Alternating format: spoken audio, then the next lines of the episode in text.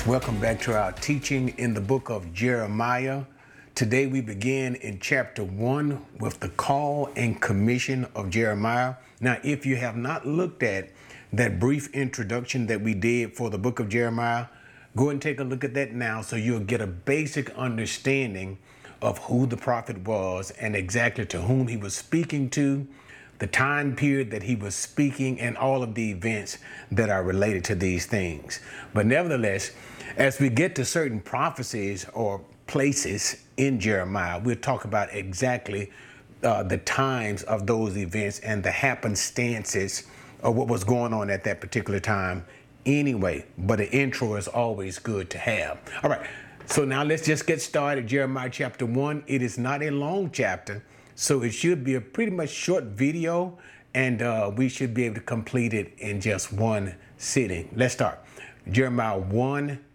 The words of the, Lord, the words of Jeremiah, son of Hilkiah, of the priests who were in Anathoth in the land of Benjamin, to whom the word of the Lord came in the days of Josiah, the son of Amon, king of Judah, in the 13th year of his reign. It came also in the days of Jehoiakim, son of Josiah, king of Judah, until the end of the 11th year of Zedekiah, son of Josiah, king of Judah, until the exile of Jerusalem in the fifth month. Okay, so Jeremiah opens his prophet prophecy in dealing with the period to the which his prophecy is covered. Now he basically dealt with the period of the kings of the Jews, uh, kings of Judah. I'm sorry kings of Judah, but we're speaking of the period of his prophecy. But we understand, I think it's like Jeremiah chapter 39 and other chapters to the which that Jeremiah prophesied beyond this time. In other words, when he talks about, okay, when he talks about the coming, uh, the days of his prophecy beginning in the days of Josiah, this sets a time roughly around 627 BC. And this was about the 13th year. Josiah came to, to reign at about 640 BC. So therefore, jo- Jeremiah would start to prophesy in the 13th year of Josiah's reign. It would be approximately 627 BC.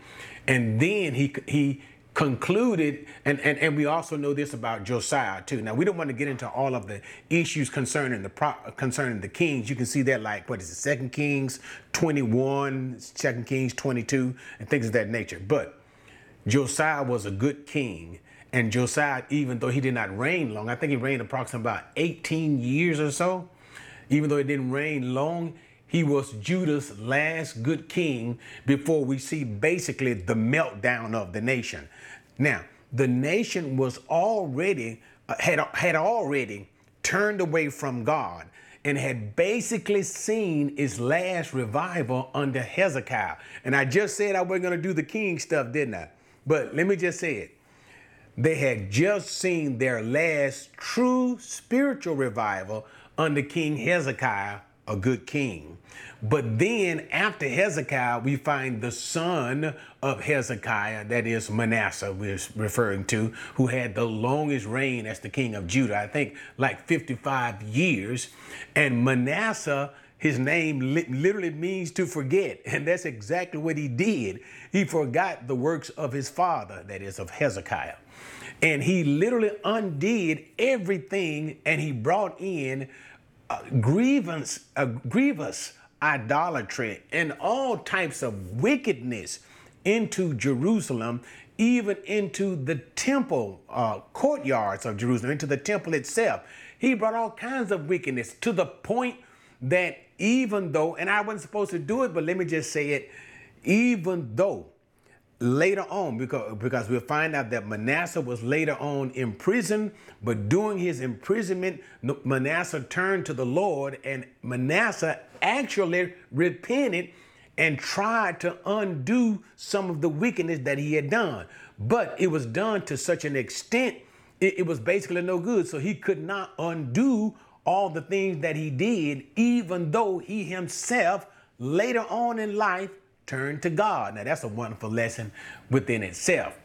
But so from from Manasseh, then you after the Manasseh's time, all right, Then you get Josiah who's to come. You know, the, his father would be Amon, then Amon, then it's Josiah. But we're not to get through all of the lineages.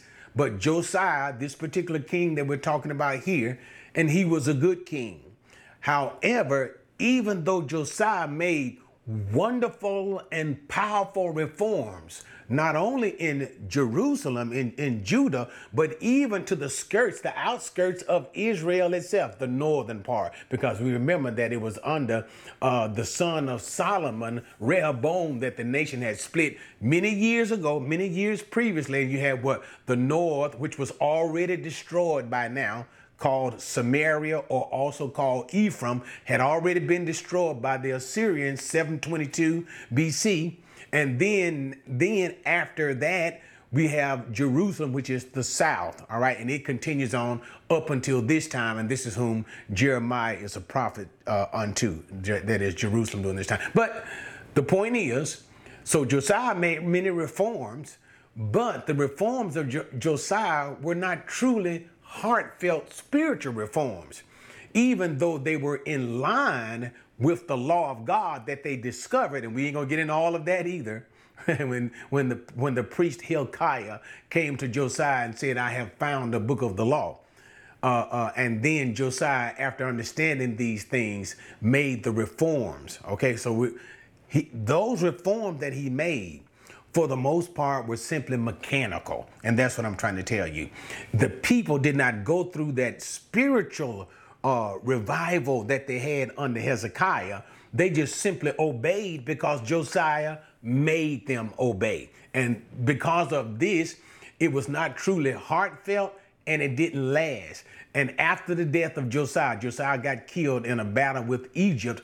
He was killed by Pharaoh Necho II after Josiah was killed in battle, the the the the kings that followed him thereafter, Jehoahaz, who didn't last too long, Jehoiakim, then Jehoiachin, and then Zedekiah. Those kings, every king that followed Josiah was an evil king and was not worthy of the throne of David. Okay, so we see the period that Jeremiah is talking about, and I'm sorry, guys, I get hung up sometimes in the history that he talked about the period to the which he prophesied. He breaks it down. He calls it first the word of the Lord in the days of Josiah. And then notice there's a kind of a, a, a separation when he makes about it also in the days of verse number three, Jehoiakim, even to the 11th year of Zedekiah, who was the final king. Okay, and it is this this period, the period from Jehoiakim to, Je- to Zedekiah, that particular period of those kings, that things just began to ultimately collapse and the nation had entered into a period of, of, of no return. Judgment was inevitable. Okay, and that's the idea. And we see that um, period being broken up from the from Josiah, the good king, until Jehoiakim to Zedekiah. All those kings and the kings in between were bad kings, all right? And this led up to the final destruction of, of Jerusalem uh, in 586 BC by, by the Babylonians. And that's what he's speaking of when he says, until the exile of Jerusalem in the fifth month. That is roughly July, August 586 BC. Now, in, in verse number one, it said that Jeremiah was the, his father was Hilkiah. We don't know exactly who Hilkiah was, with the exception that Hilkiah was of the priestly descendants of Aaron. If you've been watching the videos, we've been talking about uh, the consecration and ordination of the priests, and we've been talking about how they are of the line of Aaron. Aaron comes from the family of Levite, from, from, from the tribe of Levite. From the tribe of Levite, within that tribe is a one particular family, Aaron and his sons, and is therefore from Aaron and his sons would come the priest. And this is also uh, whom Jeremiah descended from. His father, Hilkiah, was of the priest, and these were the ones who were in Anathoth, a land that was given to the priests by Jeremiah. It was a city in the land of Benjamin. You know, Benjamin was the very small tribe. Okay, so we've dealt with uh, and this Hilkiah, since you heard me talk about um, Hilkiah, the priest that found the tablet of the law uh, during the reign of Josiah, it is unlikely that this is Jeremiah's father. Hilkiah seems to be more of a common name that were given to a number of people during that particular time. Okay, so he opens it up, he identifies himself from the priestly line, and also, too, we also made note of this in the introduction, even though Jeremiah was of the priestly family, there is no indication whatever, whatsoever that he entered into priestly service, that he served in the capacity of a priest. All we have that we know concerning Jeremiah is that he functioned as a prophet, even though, like Ezekiel, like Ezekiel, his counterpart in the land of Babylon, Jeremiah is also of the priestly family.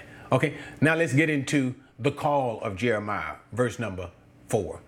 Now the word of the Lord came to me, saying, before I formed you in the womb, I knew you, and before you were born, I consecrated you. I have appointed you a prophet to the nations. Then I said, Alas, Lord God, behold, I do not know how to speak because I am a youth. But the Lord said, Do not say I am a youth, because everywhere I send you, you shall go, and all that I command you, you shall speak. Now, Let's let's let's stop here and deal with the commission or the call of Jeremiah. God appeals to Jeremiah, and we'll understand this to be in somewhat of a vision as we note that it that that seems to be the idea that will be the remainder of the text in chapter one, the uh, furthering visions uh, in pertaining to his prophetic ministry, visions relating to the prophetic ministry of Jeremiah. So it seems that this is also a vision too. But the point is, God speaks of his knowledge of Jeremiah before he was born. This has, okay, this speaks of election. Now, I'm not going to get into uh, the possible nuances that you can derive from these things. But nevertheless, one thing, one principal thing that is, that is obvious is the principle of election. Now, I understand that this is the call of Jeremiah to the prophetic office. However, there is a principle understanding that applies to all who know God. That is, all whom God has known. And when did God, let's get to Jeremiah. When did God know Jeremiah? Notice what he said before I formed you in the womb, which says, there was a there was the both there was both the call of election election is the call of salvation. This is kind of similar like john the baptist so to speak. Remember when the angel gabriel appeared to uh, zechariah the, the father of John the Baptist while he was in inside the temple doing his priestly duties and he informed him that he would have a son and all that his son would do so clearly, and, and, this whole idea that he would be a forerunner for the Messiah. So this spoke of John's election as well as his prophetic calling, his prophetic office. And we see the same thing here. Even preceding coming before John the Baptist, this is being done with Jeremiah the prophet. But God is saying the point that I'm trying to make election, which is the call of God unto salvation. All right. God is not only calling Jeremiah to the prophetic ministry, and this is the intent of God for his life, but this is not the intent of God for Jeremiah in an unsaved condition. This is the intent of God of, of God for Jeremiah's life in a saved condition. So, in order for him to fulfill the job, the duties, the office of the prophet, he has to be saved. So, it speaks of principally, foundationally, election, the call of God to salvation. And here is the question, and I don't even want to hammer it out. I've done so if you've been watching me a million times. And where is this call? Or should I even say, when is this call?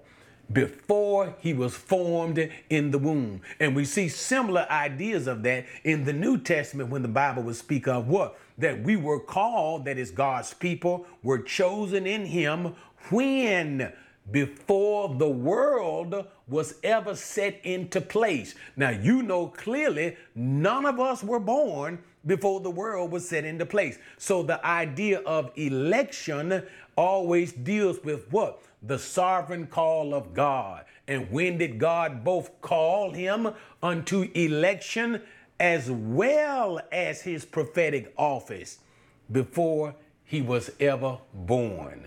Okay, and then he tells him what? And in that calling of him, note he said, he, before he was born, he appointed him a prophet to the nations. That is, not only will he speak prophetically to the nation of Israel, that is, namely Judah. We know Israel, as I've told you before, Israel, the north, Samaria, is no more destroyed by Assyria, 722 BC. Okay? But he speaks to Judah, but not only to Judah, we'll also find out that he will have prophetic utterances given to him by God to other nations, to Moab, to Edom, to Babylon, and such, and to Egypt, such as the like. Okay, so he's a prophet unto the nations. Now, it is clear that at the call of Jeremiah, uh, he was a young man because he responds quickly and says that in his own mind, he was too young as well as ineloquent. What did he say? I do not know how to speak. I am a youth. That is, he was he did not consider himself a man of words, a man who would be mighty in word, especially not mighty in deed.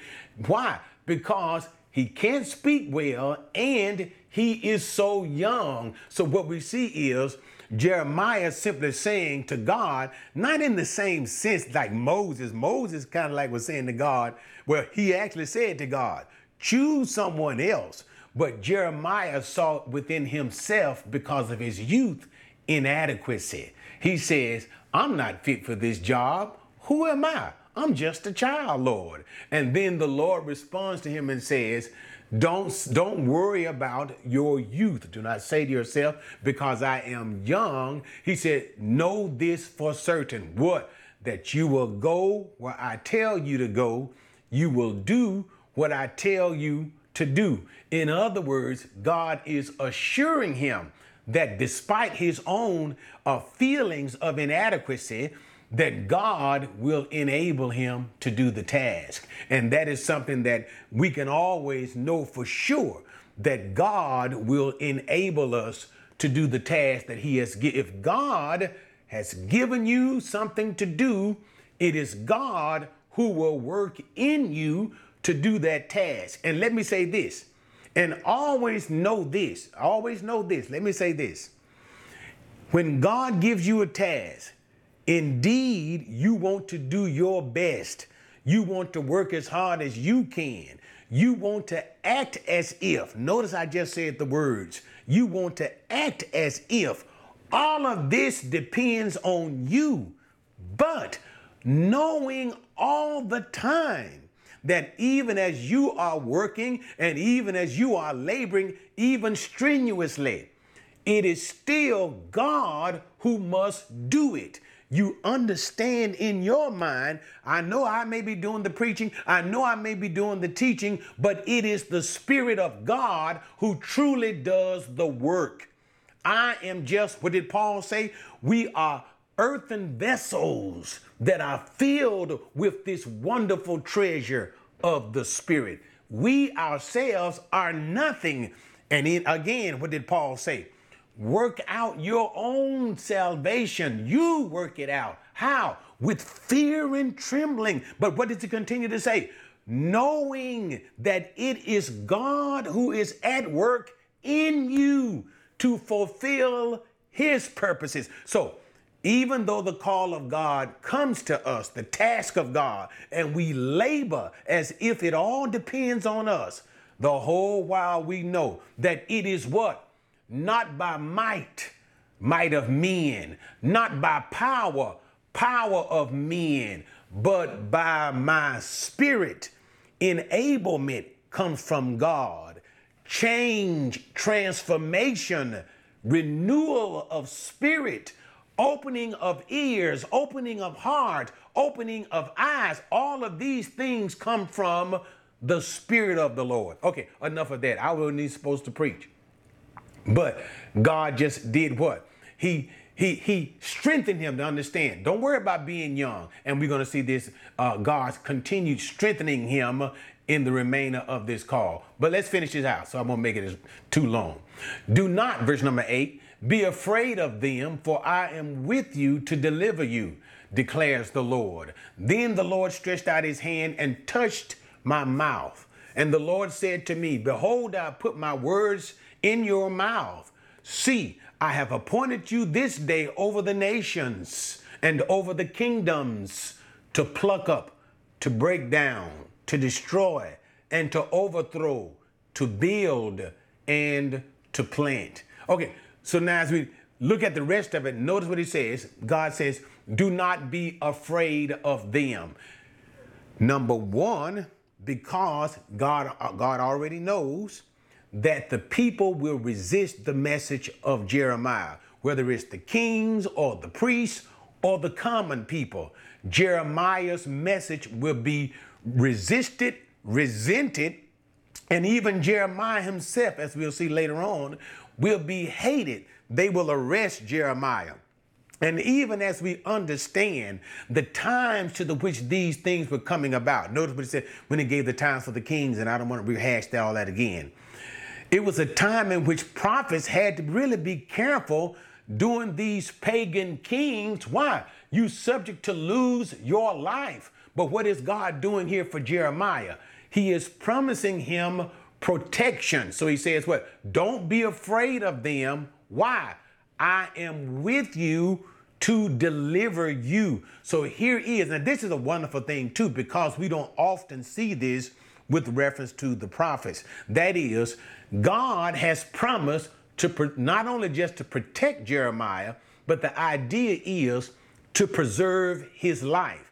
Now, this we do not always see in the prophets where God promises to preserve their life. As a matter of fact, Jesus himself spoke concerning the prophets and said to Jerusalem, that is, to the leaders of Jerusalem, uh, ultimately representative for the wicked leaders of Jerusalem for all times. Which of the prophets did your fathers not kill? He says, from the son of Berechiah, uh, uh, uh, Zechariah to the son of Berechiah. But the point is, the prophets were oftentimes killed. The beauty of what God is doing here is he is preserving, he is promising the preservation of Jeremiah's life. Then he continues on with the act of touching his mouth. Now, do not confuse this act of touching the mouth of Jeremiah with the act in Isaiah chapter 6 with the call and commission of Isaiah. Okay, don't even though there is both one thing in common. They are both being called and commissioned as prophets. Now that's true. But the touching of the mouth has different significance. That is, when God touched the mouth of Isaiah the prophet, it was the cleansing of Isaiah from his sins. Because what did Isaiah understand? Standing in the presence of those uh, seraphim, the holy angels of God, in the presence of God as they chimed out, Holy, holy, holy. What did Isaiah understood? He understood his sinfulness. This is not the occasion, the context for Jeremiah. What is Jeremiah saying? Jeremiah is saying, I'm young and I'm not able to speak for God. So the touching of Jeremiah's mouth, notice what it says. When God touched his mouth, it was not the cleansing of sin, but what? I put my words into your mouth. In other words, you say that you're young, you say that you're not eloquent, you say that you don't know how to speak or even what to say.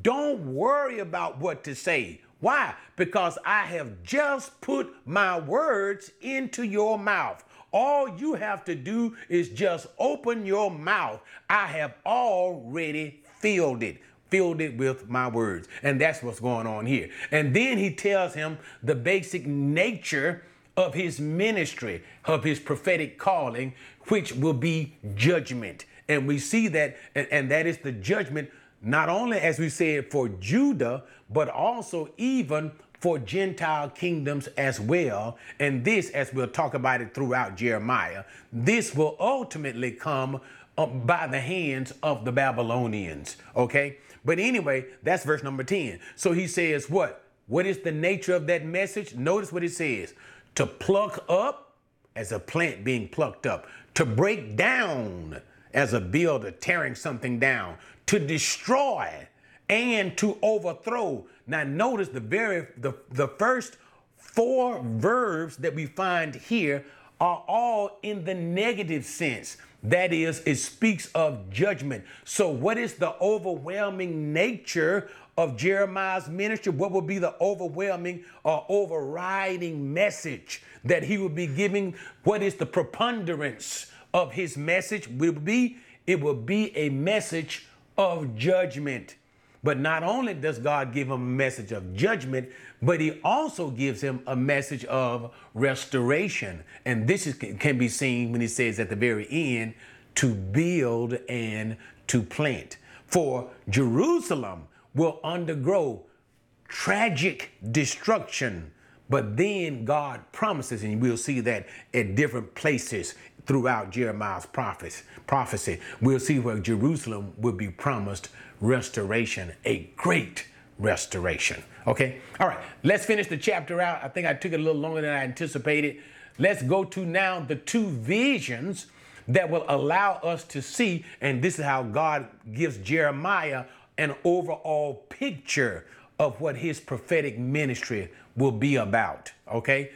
First vision 11. The word of the Lord came to me saying, What do you see, Jeremiah?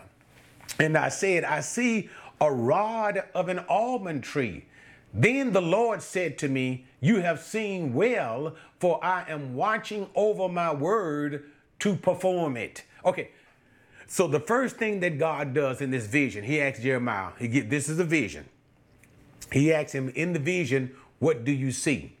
And in the vision, he sees an almond tree. And now here, what we actually have is a play on words here. When he said the word for almond tree is shalkid. Shalkid is the word for almond tree.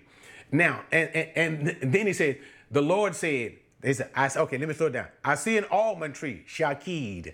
Then the Lord said, what? The Lord said unto me, Shokid, Shokid. So literally, we have a play on words almond tree is shakid. The Lord uses the word uh, shokid, which is a participle, a Hebrew participle from shakad. And then notice the, the, the similarity between shakid and shakad. So God, so God has said, as you see this, uh, uh, um, this almond, this almond tree, shakid, I am watching over. Now, let me tell you how all of that comes into play. The almond tree would, would bud really early. It, it would not only just simply bud, it, it actually bud and begin to produce fruit some sometimes before the leaves will start coming on the, the fruit the, the fruit will start coming in uh, palestine that is in jerusalem it, so it's a very early ripening tree it ripes very early sometimes as early as even January. And the almond tree was given the nickname the awake tree. The name, the nickname for the almond tree would be the awake tree. Now you can see the play on words. Not only in Shakid, almond, and Shakad, to watch over. So God is saying, like the almond tree comes early and it's called what? The awake tree. I, the Lord, am what? watching over. I am awake and watching over my word to perform it. And so, what God is saying is this the words, the prophetic word that he puts into the mouth of Jeremiah, he can rest assured that God is going to perform his word. And even we can see this energizing Jeremiah in his ministry. Why?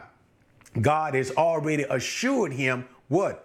Be sure that what I'm uh, telling you that I'm going to do, I am going to do it. And he has already given Jeremiah the nature of his ministry, and that ministry is what? one of declaring judgment. Remember, that's when he went to all of those particular verbs again. What? Pluck up, break down, destroy, overthrow. And that which God has promised, that God will do. Now he gets into the second vision, and it is a little more specific as he talks about the nature of that. he's watching over his word to do it. Overall he's going to bring judgment. Well what judgment are you speaking of in particular dear god? And this is that judgment that he talks about in the second vision. All right so let's finish it. 13 the word of the lord came to me a second time saying what do you see and i said i see a boiling pot facing away from the north. Then the Lord said to me, Out of the north, the evil will break forth on all of the inhabitants of the land. For behold, I am calling all the families of the kingdoms of the north, declares the Lord, and they will come and they will set each one his throne at the entrance of the gates of Jerusalem and against all its walls round about and against all the cities of Judah. I will pronounce my judgments on them concerning all their wickedness, whereby they have forsaken me and have offered sacrifices to other gods and worshiped the works of their own hands. Okay, so the second vision is a boiling pot. Now imagine a big old pot, and the pot is tilted with the wind blowing from the north. And as the wind blows upon a pot, imagine a pot on a fire, and as the wind blows the fire, what happens? The pots get hotter and hotter until it brings the pot to boil and overflow. And so this speaks of the judgment. And so what is God saying? He is going to bring judgment out of the north, and that is God, this evil that he speaks of. And this is Babylon. Now, we understand and we know that even though Babylon was geographically east of Jerusalem, geographically it is east of Jerusalem. However, because of the trade route and the easy way of moving troops back and forward, Babylon would come from the north. So the way of coming into Jerusalem would be from the north. And that's why you'll see it a number of times in the prophecy, especially with respect to Isaiah or even here, Jeremiah. It would talk about that which would come from the north, the judgment that would come from the north, or the king that comes from the north, because that would be the way unto Jerusalem that Babylon would come. And ultimately, what does it say? It say he was set up the, uh, the thrones around the gates of the city. And we know this will be ultimately fulfilled in, during the reign of Zedekiah when Nebuchadnezzar surrounds the city. And ultimately, after besieging the city, the city will fall because of starvation. They just can't handle it so much. And the city will fall, and Nebuchadnezzar will come in, destroy the city, and destroy the temple. And so God is simply saying he will bring judgment, that is, through the Babylonians upon Jerusalem, his holy people. Okay? And when we say holy, we don't mean holy by way of righteousness. We just mean to say the people that God have chosen. But these people are what? Wicked. So let me get to the second part. And so why is God bringing out judgment? He says because he's pronouncing judgment upon them because of their flagrant idolatry. And this is something that the nation dabbled in as early, okay, even though it was not a national sin, it was still a sin that was found prevalent even as early in the days of Solomon. Remember, and I don't want to get into it, but just remember that when Solomon married all the foreign wives, the foreign wives, those foreign wives had foreign gods. Their gods were not Yahweh. And what did Solomon do to appease his wives? He made temples so his wives could worship their gods, but he did this in Jerusalem. So even as early as the time of Solomon, and only this will become worse and worse from the personal worship of the gods of uh, uh, uh, idolatrous gods by the wives of Solomon, even to what? The worship of idol gods by the kings of Egypt, I'm sorry, the kings of Israel and the people of Israel. Idolatry became out of control. Ashtaroth, Molech, ba- uh, Baalams and and all of the idols that that whatever God that they saw, and, and, it takes Ezekiel to talk about Israel being a, a, a, female donkey in heat when it comes to idolatry, and I'm not going to discuss that.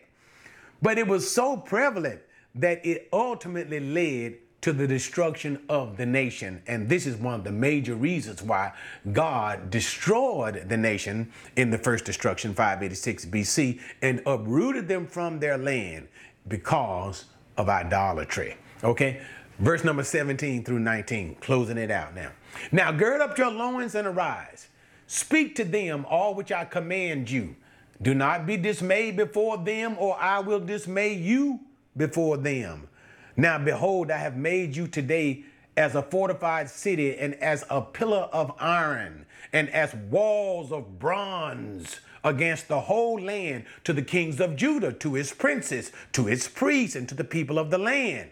They will fight against you, but they will not overcome you, for I am with you to deliver you, declares the Lord. Okay, so in the final finality of his calling, God has told Jeremiah about the nature of his call. It'll basically be prophecies of judgment. It will be it will end in restoration, but it will predominantly be of judgment. And now God begins to tell him, now that I've told you, and even in particular, how I'm going to destroy Jerusalem with Babylon, get yourself together. That's what he means. Say, gird up your loins and arise. That's a way of us saying in our own vernacular together. Now get up and get yourself together. Get ready to engage. Get ready to go against the enemy. And who will be the enemies? Nobody said. The kings of Judah, the princes, the priests, and even the people of the land. All of these will resist the prophecy of Jeremiah. And as we told you in the introduction, they will consider Jeremiah uh, to, to be unfaithful. You know, you, you, you, you're a traitor. You a traitor to your own people because we'll find out later on, Jeremiah is going to tell them, according to the word of the Lord, to what God is speaking through him, do not resist Nebuchadnezzar. Do not resist the Babylonians. Yield to the Babylonians. Obey the Babylonians. Do not think that you can break the yoke of the Babylonians. And they'll say to Jeremiah, You are a traitor. So, what's going on? So, God is telling him in the finality of this call get yourself together. Don't worry about it. The people are going to give you a hard time, but stand your ground. I have strengthened you and I have prepared you. The idea of strengthening, fortified city, a pillar of iron, walls of bronze.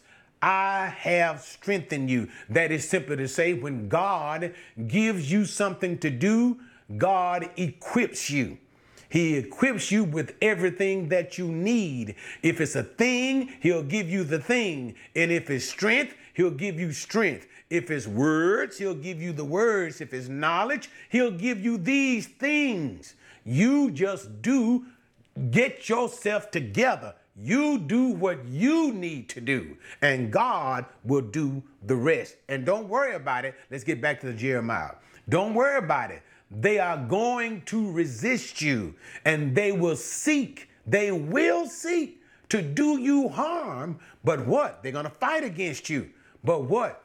In the end, I will deliver you. So God is letting Jeremiah know that his ministry will be one of great contention and the people are going to come against him, but nevertheless, God is going to deliver him. Now, it is interesting to say that even though God prepares him thoroughly in telling him of all of the difficulties and hardships that he will have from the leaderships and even from the common people, even though God told him all of that, it's still doesn't really help him out because we're going to get into the prophecy of Jeremiah where Jeremiah is going to become so despondent because of all of the negativity and the fighting against him. He's going to get so despondent until he really going to want to stop want to prophesy. He's okay, I don't want to preach anymore.